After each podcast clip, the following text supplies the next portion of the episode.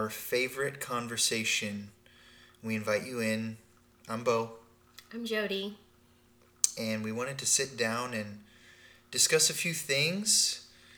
Uh, as always, with our favorite conversation, it is our favorite because it just leaves us feeling amazing. Mm-hmm. And that's really the intention in coming into this conversation and, you know, breaking a few things down. Today we're going to be talking about how to heal shame, how to deal with shame, mm. how to recognize shame. Um, yeah, all the different ways that it may show up. We may share some of our own experience about it, mm-hmm. what we have come to understand about shame for ourselves in our own process, our own journeys, maybe even some things that we're struggling through right now or working through right now, and what we do about it. What we've seen other people do to solve the conflict that shame creates, and also how to find a sense of liberation mm-hmm. from the bondage that shame can really bring to us and our identity, our lives. Yeah. I really, I, um, I think we intended to call this like the enslaver called shame or something like that mm-hmm. because of the way that shame really does bind us up. It imprisons us. Mm-hmm. And this is coming off of a, a, some realization, some conversation that we had just a few days ago. Um, and if you heard our first episode, then this is really coming on the heels of a lot of awareness and understanding through that conversation.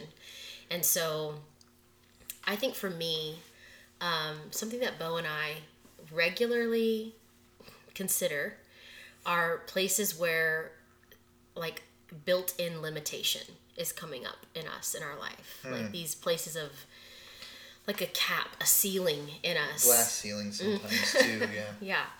And of course when we get to work with people one-on-one this is something that we talk about. This is something that we examine and help other people become familiar with for the purpose of really just identifying like patternistic behavior it's always gonna you know circle around some kind of limitation that's really just hardwired in mm-hmm. and um, for me i think that day i was realizing in myself just choices i had made and some decisions and and kind of the way my life has just kind of wound down a path of um, not total isolation. I wouldn't say isolation because it's really interesting that I do love to create community, and um, I have done that in my work for years. Um, I've always worked in an environment where it was like team building. I love to collaborate and those things, and yet there's still this thing in me that will often um, isolate and you know pull myself away from other people especially if i feel like i have you know a challenge or there's something that i'm dealing with or something that i'm going through um, because of a lot of what we shared in the first episode. And so i had to kind of like dig into that a little bit more and get some clarity around it. And i really had to face the fact that there was so much that i was working to remedy by myself because I didn't want to be a burden to other people. You know, I just didn't want to burden anyone else with what I had going on and feeling like, well, other people have so much going on in their life. Like, I don't want to bring my stuff to their space. And of course, hey, there's been times when I've lo- totally just unloaded in a space because I was like, I just can't carry this anymore. It's too much. But, you know, I do work at being really aware before I just unload something. Mm-hmm. Like, is this the right space? Is this the right person? You know, is it safe to do that here? I give a lot of consideration.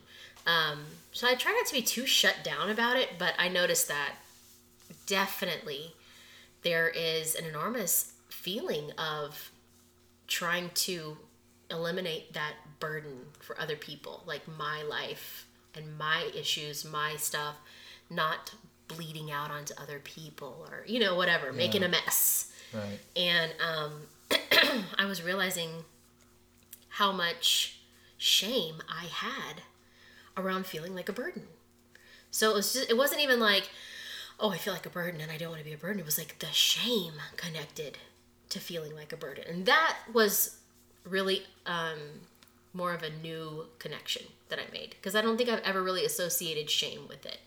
I just knew I don't want to be a burden. I just, I don't want to impose on people. But I didn't really consider that the reason that I was making some of the choices I was making was because of the shame I carried for feeling like a burden or believing that mm-hmm. what I had going on was burdensome. Right. Yeah, the the initial understanding that I started to get around my own shame came from a video that I saw Yeah. in early recovery. Yeah. And I love that video. Yeah, and if if you want to identify how shame may show up in your life, I really recommend a uh, I almost said webinar, but no, it's like a it's an old seminar sort of video. It's by a guy named John Bradshaw, who actually in a big way helped pioneer inner child work mm-hmm. but he really, really dug into family dynamics and healing shame and family dynamics. He's been very inspirational for me, and then also sharing that with Jody, we've been able to really clear a lot for ourselves. So the video is called Healing the Shame That Binds You by John Bradshaw. It's an older video, mm-hmm. got some funny stuff in there, but it's also got some real, real talk, and that's that's our favorite conversation right there. right. So the real talk is our favorite conversation for sure. yeah, I will say in getting prepared to start identifying your own shame, posture yourself in the most lighthearted position that you can. You know, the most the most heart open space that you can, and it really is a gift and a blessing uh, if you can approach this self search, you know, this introspective process from that point. But, you know, like for myself and for honestly most people that I've seen, um, shame is something that we're almost forced to deal with because of the havoc it's wreaking on our lives. So, our relationships, our relationships with other people, with ourselves, with God, our finances, our progress, personal progress in mm-hmm. every single way. You know, family and friends is social engagement. Yeah. You know, shame really hits home because oh man, so you, big. you mentioned shutdown, and that is a big part of mm-hmm. how to identify shame. So I not only rec- recommend recommend that video, healing the shame that binds you, but you know, I also have an extensive experience with my own shame. So shame is really an emotion. Mm-hmm. And what happens whenever it becomes toxic, most of the shame that people are dealing with is toxic shame. Mm-hmm. And how it becomes toxic is when it becomes internalized as an identity. Yeah. And So we've approached our work from a really powerful perspective mm-hmm. using that as our guide point of seeing how when certain things happen to us in our lives, especially in early childhood development, that's when a lot of the shame is really like imprinted on people. When we have a traumatizing experience in our childhood, what we feel in that moment most of the time is one of our core needs going unmet. Mm-hmm. And because that core me- core need goes unmet, we start to internalize the emotional process of what that means about us that our meet our needs aren't met. Right. So, for example, if you had siblings growing up or were an only child, if you had siblings, you may have felt overlooked or overshadowed or like you were never good enough or like you had to uh, kind of dull yourself down just so you could let other people also into the spotlight. All of these are shame based behaviors. If you're an only child and you isolated yourself as you grew up because you felt like, um, well, I don't really know as much for an only child because I, I had siblings. So that was really more my experience. And I feel like I have more of an understanding of having siblings. But my point is, is that shame can show up not only in shutdown, isolation, depression, feelings of self sabotage, self hatred, um, self loathing, all, all those things pretty much fall into the same category, but even excessive achievement, overachievement. You know, John Bradshaw even says like the straight A student or the all F's student, mm-hmm. whether you have high success or high failure, mm-hmm. either can be shame based exactly. in the identity. Exactly. Depending on what's going on. That's what's so wild about it is that you can look at somebody's performance in their life and believe that they may not suffer from this toxic shame because, you know, they're high achievers or whatever. But um, I think that point was so important to make, especially when I was watching that video. It's like, yeah, it's like this is just a distorted way of covering the shame. It's like being, you know, this perfect example, this shining light, right. you know? And I know for me, as I was considering the shame of being a burden, yeah. something that I wrote down was um, that I realized that shame around being a burden had pushed me into terrible situations where I was used. Because I didn't want to be a burden, so I would let people use me because to try to soothe the shame, right? Because you didn't want to tell them no. Yeah, well, yeah, didn't want to say no, or I think just underneath it all was like the shame of the burden of being a burden or believing that I was really what was driving all of that need to like make myself available. Oh, this person needs help. This person needs support. This person needs needs needs needs whatever, mm. and showing up in those places and really letting myself be used. You know, not having good boundaries, all of that because of the shame yeah. People think it's because, you know, of this distorted thing or that distorted thing and there's probably many little small things that lead to it, but they're all literally being held. Like the underpinning is shame underneath it. And I think that was what was so major to me. I was like, oh, it was it was none of these little tiny things by themselves. It was all of these things collectively and they were being held up and animated by the shame that I felt underneath it. And I said, you know, the shame pushed me into terrible situations to be used, and it pushed me out of opportunity to be supported. So mm. the shame wouldn't let me be supported. Yeah, push everything away and yeah. I'm having this thought that it's like the it's like the detrimental God complex. Because mm. mm-hmm. every time I look at even how shame shows up for me today, it's always when I'm trying to take something on that's not my responsibility. And that's not the shame, but that shows up because of the shame I feel. Right. Right? So we kind of trace it back. It's like whenever I'm feeling overwhelmed, I'm trying to take on too much, trying to handle situations that are out of my control. Um, or it's time for me to step up, like actually step up in my own life, yeah. and I'm bowing out. I'm holding myself back. I am not letting myself shine. I'm not letting myself speak up. Whenever I have opinions, emotions, thoughts that are valuable mm-hmm. to the circumstance, mm-hmm. you know, I just suppress myself like self censorship. So we're looking at um, patterns like self hatred, self censorship, self betrayal. Oh my gosh. In every case of addiction, that I've seen, including my own, and we talk about this, it is self betrayal at the core. Mm-hmm. Self betrayal is necessary for a shame based person. Mm-hmm. For somebody who has internalized the feeling of shame as an identity, yeah.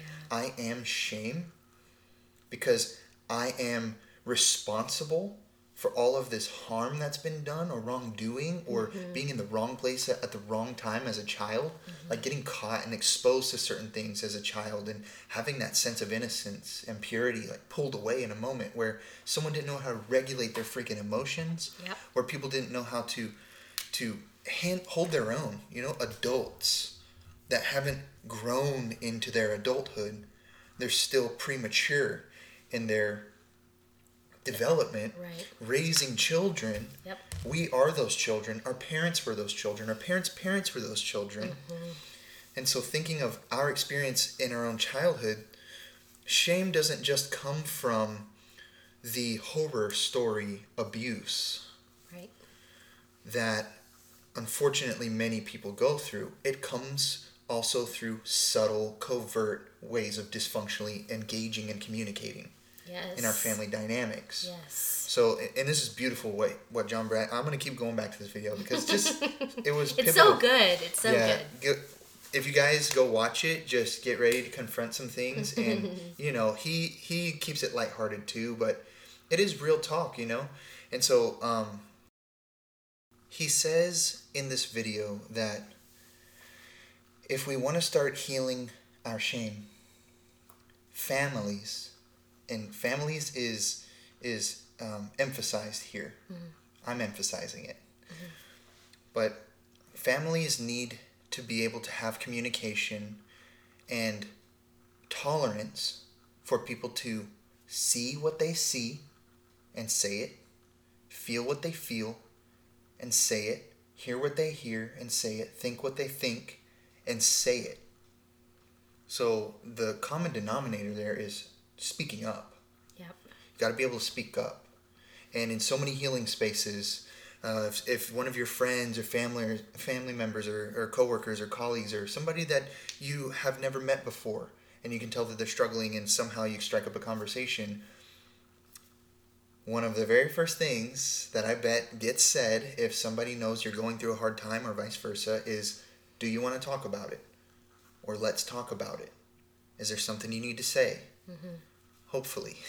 Right. Hopefully that's how it goes. Hopefully it's safe enough for you to feel like you can do that. Um, it's amazing how much safety can also be created. Sometimes with a stranger, sometimes with an unexpected, an unexpected like family member or friend. Um, of course, there's a whole learning process to determining what's safe for you. Because the whole point that your voice was shut down in the first place was because you did one of those things. You saw something. You heard something. You experienced something a certain way and you tried to talk about it. You tried to communicate it in some way. And even if you were too young to speak or not developed to a point, we're constantly communicating, not just with our voice. We are master communicators, even though we don't always communicate masterfully.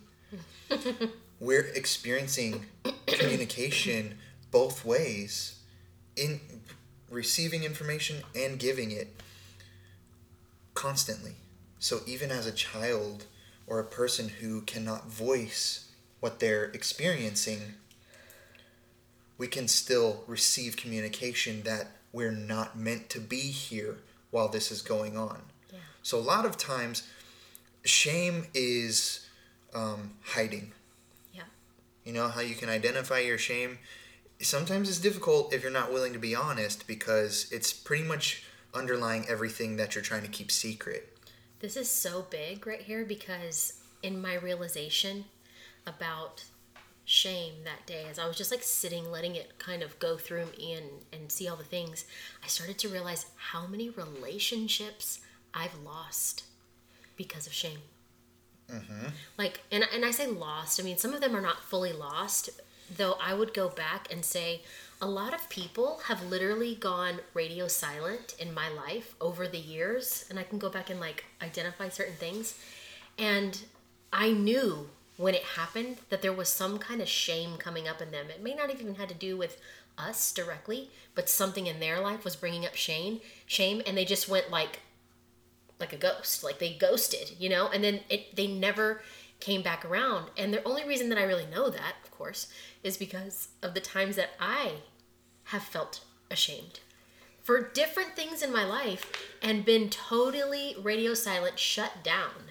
Like shame shuts us down Mm-hmm. it shuts us down in our nervous system it shuts us down Oh, in yeah. how we interact so it's an, a major isolator and I can always tell when there are people around me in my life and I don't hear from them or they go silent or whatever. I'm like, oh man, I wonder what's kicked up some kind of shame Yep. going on over there because I know that's what's really happening mm-hmm. because it happens to me.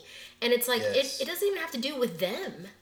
The person or whatever, most of the times it's an inner conflict that I'm dealing with. And it may look like, well, this thing or that thing about our relationship. It could look like a number of things, but it's never that thing. It's Yeah. always the shame underneath it. Yep. And so for me, it's like I remembered times when I would get like really shut down in my life and I would just go quiet on people. You know, I can go back to so many different times. It would happen at work, it would happen, you know, in family dynamics, and I just Yeah. go quiet. And I was going quiet because of the shame that I felt for whatever was actually happening inside of me. And I was trying to figure out how to deal with it. So it's really major that you're bringing that forward because it is one of those things that literally, I think shame is a major relationship killer. Oh, for sure. You know, when it's not addressed. we know that firsthand. Yeah. I mean, I, I think most people would know it firsthand. I didn't want to cut you off. You. Yeah, no, that's that was really what I was just coming back to is like it's such a it's such a breaker of bonds. Yep, it's true. It it's a very strong energy because we are strong, mm-hmm. and so when we internalize an emotion, mm-hmm. uh, it pretty much becomes all powerful. Mm-hmm. Because like we talked about in the first episode, it's like, and it's a it's a core it's a belief that we hold and operate with, is that the power of God is ours as children of God, we have access to that. We are endowed with great power, great responsibility, which is why it's important for us to go through healing. Mm-hmm. Not only so we can understand what to do with our power for God, but so that we can grow closer to ourselves and God within us. Mm-hmm. So, you know, we get really passionate about that. Yeah. But my point is, is that when there's an emotion that becomes internalized as an identity now, Yeah. it takes the place of God within us and pretty much runs everything. It runs everything. It runs the show totally. and I think it's interesting how you mentioned how shame shows up for you. Um, shame shows up for me with isolation too, but mine's also a bit of the opposite. And we see both ends of the spectrum mm-hmm. because I'll get busy. right? I'll get freaking busy and start striking up conversations that don't need to be had. I'll start talking about topics that are pointless and somewhat irrelevant, but it's just because of the shame. I get really busy. I start kind of seeking outward, outwardly. Mm. I don't turn to my internal environment. I actually run from it, it feels like. Mm. I feel like I pretty much turn to anything else whenever I start feeling ashamed, and I'm a fixer. Mm. And, you know, we've been just going through a real raw process too lately, so it's just seeing a lot of this presently, and I just am a, a fixer whenever my shame comes up. I start trying to, well, first of all, I suppress any other emotion that I feel, which is really fear or mm-hmm. pain. Mm-hmm. You know, shame always grows and develops to protect us from pain hmm. because that is the unsurvivable in a trauma event. Mm-hmm. You know, pain or death mm-hmm. is that survival energy that gets stuck. You can't discharge it. And a lot of times, as humans, we discharge energy with our voice. Our voice is, is delicately and intricately interwoven in our expression. Um, but if we can't use our voice, we're going to start expressing that pretty much any other way, which is where we get shame based subconscious behaviors. So the acting out. The acting out comes from not being able, for me, not being able to speak up in a moment because I'm feeling pain. And all I need is reassurance that whatever chaos or harm that I'm witnessing or in, involved in as in my childhood is not because of me. Because you know and this is beautiful because early human development and john bradshaw talks about this but that this is a pretty common understanding amongst uh, the psychology of a toddler is there's not much of a separation between a toddler's understanding of themselves their own needs and the relationship that they themselves and their needs have to their external reality so that includes people, places, things. So whenever we have a caretaker who is unable, incapable, or unaware, unable or incapable of taking care of our needs or unaware of our needs and so they go unmet we have this this literal god complex mm-hmm. as children just by default by beautiful default but there's no one there to really teach us how to understand that in a healthy way and so our relationship with god gets imposed upon by the introduction of shame yeah. unmet needs and severe severe pain that is actually quite abusive mm-hmm. um, and that shame grows to protect us from the pain enter uh, alter egos, false identities. Mm-hmm. In, a, in inner child work, we always we always knew, and this is in a group setting, but we always knew like whenever people are having a ton of attitude or they have like snappy sassiness, that it's usually like their teenager aspect of themselves. It's like that teenage time in your life whenever um, you kind of may develop sort of attitude towards your caregivers, whether mm-hmm. it's your mm-hmm. parents or surrounding authority figures. But that, in my experience, my teenage essence always showed up in full force so it could protect mm. whatever wound was being pushed on from the childhood. And so, if you think about it in the timeline, enter trauma in childhood, enter shame, internalize that shame, false identity starts to grow, a yes. disfigured view of ourselves in the world. Yeah. And then teenage years come around, and here now we have almost a full uh, grasp of sorts that we are our own individual. Mm-hmm. You know, that starts even earlier than our teenage years, but it starts to develop more fully in, into our adolescence. And so, whatever that false identity was that was kind of built up to protect the child mm-hmm. in its own consciousness from the threat, the abuse, and the trauma, mm-hmm. that starts to grow more in more full force and come out. So that false identity starts to get solidified in those teenage years. This is definitely true for myself. Mm-hmm.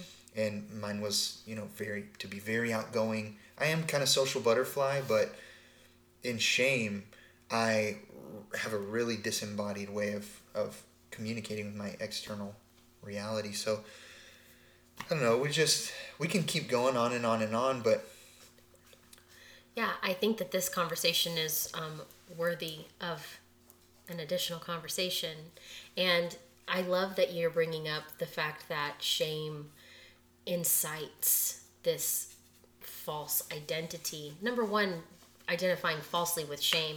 There's something that you and I talk about in our teachings, and we talk to people about returning to innocence, you know, and how innocence is the antithesis of shame. Mm-hmm. And we find our innocence back in relationship with God, true relationship with God, of course, um, which is something that we get into and we talk about and discuss, unearthing like all the myth and debunking so much um, dogma and religious trauma around oh, yeah. that. But shame is rooted in you know in religion as far as i'm concerned big, it's like it's it's necessary it's for it to continue to um, control you know and and yeah steer steer people in a certain direction. Um, i will say before we wrap this up that i want to make a di- distinction here between shame and guilt. Mm-hmm. and something that helped me from the very beginning understand when shame was showing up and when guilt was showing up was that shame is the idea that what is done or why it was done or what is wrong or broken is who I am. So shame is always linked to who I am. Guilt is more of an externalized, detached form of, oh, what I did.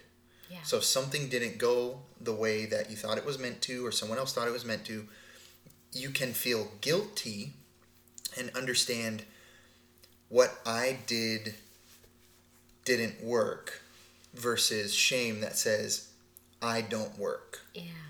Or what I did hurt someone versus I'm wrong and I hurt people. Right. You know, so it's a, it's a deeper level. And so, yeah, there's, there's a lot of ways to start undoing it. Mm-hmm. Yeah. Um, just know that no matter how deep in a shame spiral you are or in your life you feel like you're stuck in, there's hope for you to get out of it and you will not be in it forever. It will be healed. Yeah, totally can be healed. There's a process involved, but shame is something we can overcome and Yeah. dissolve.